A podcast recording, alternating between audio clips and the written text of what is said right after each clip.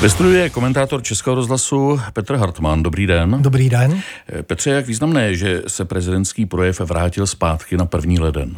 Tak je to další z kroků, které odlišují Petra Pavla od předchůdce Miloše Zemana. Je to návrat eh, k tradici v České republice, v historii České republiky, kdy eh, Václav Klaus pronášel eh, tyto projevy novoroční Václav Havel také.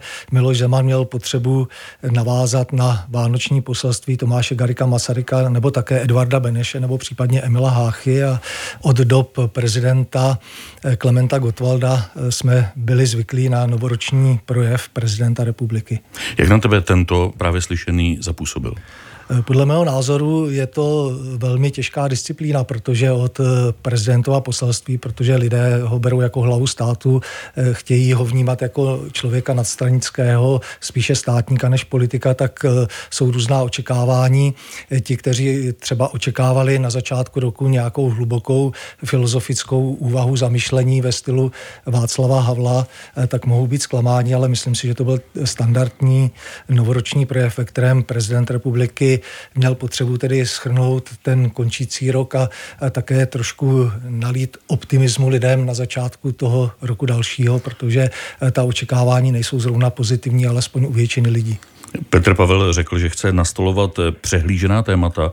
Do jaké míry se mu to dosud daří?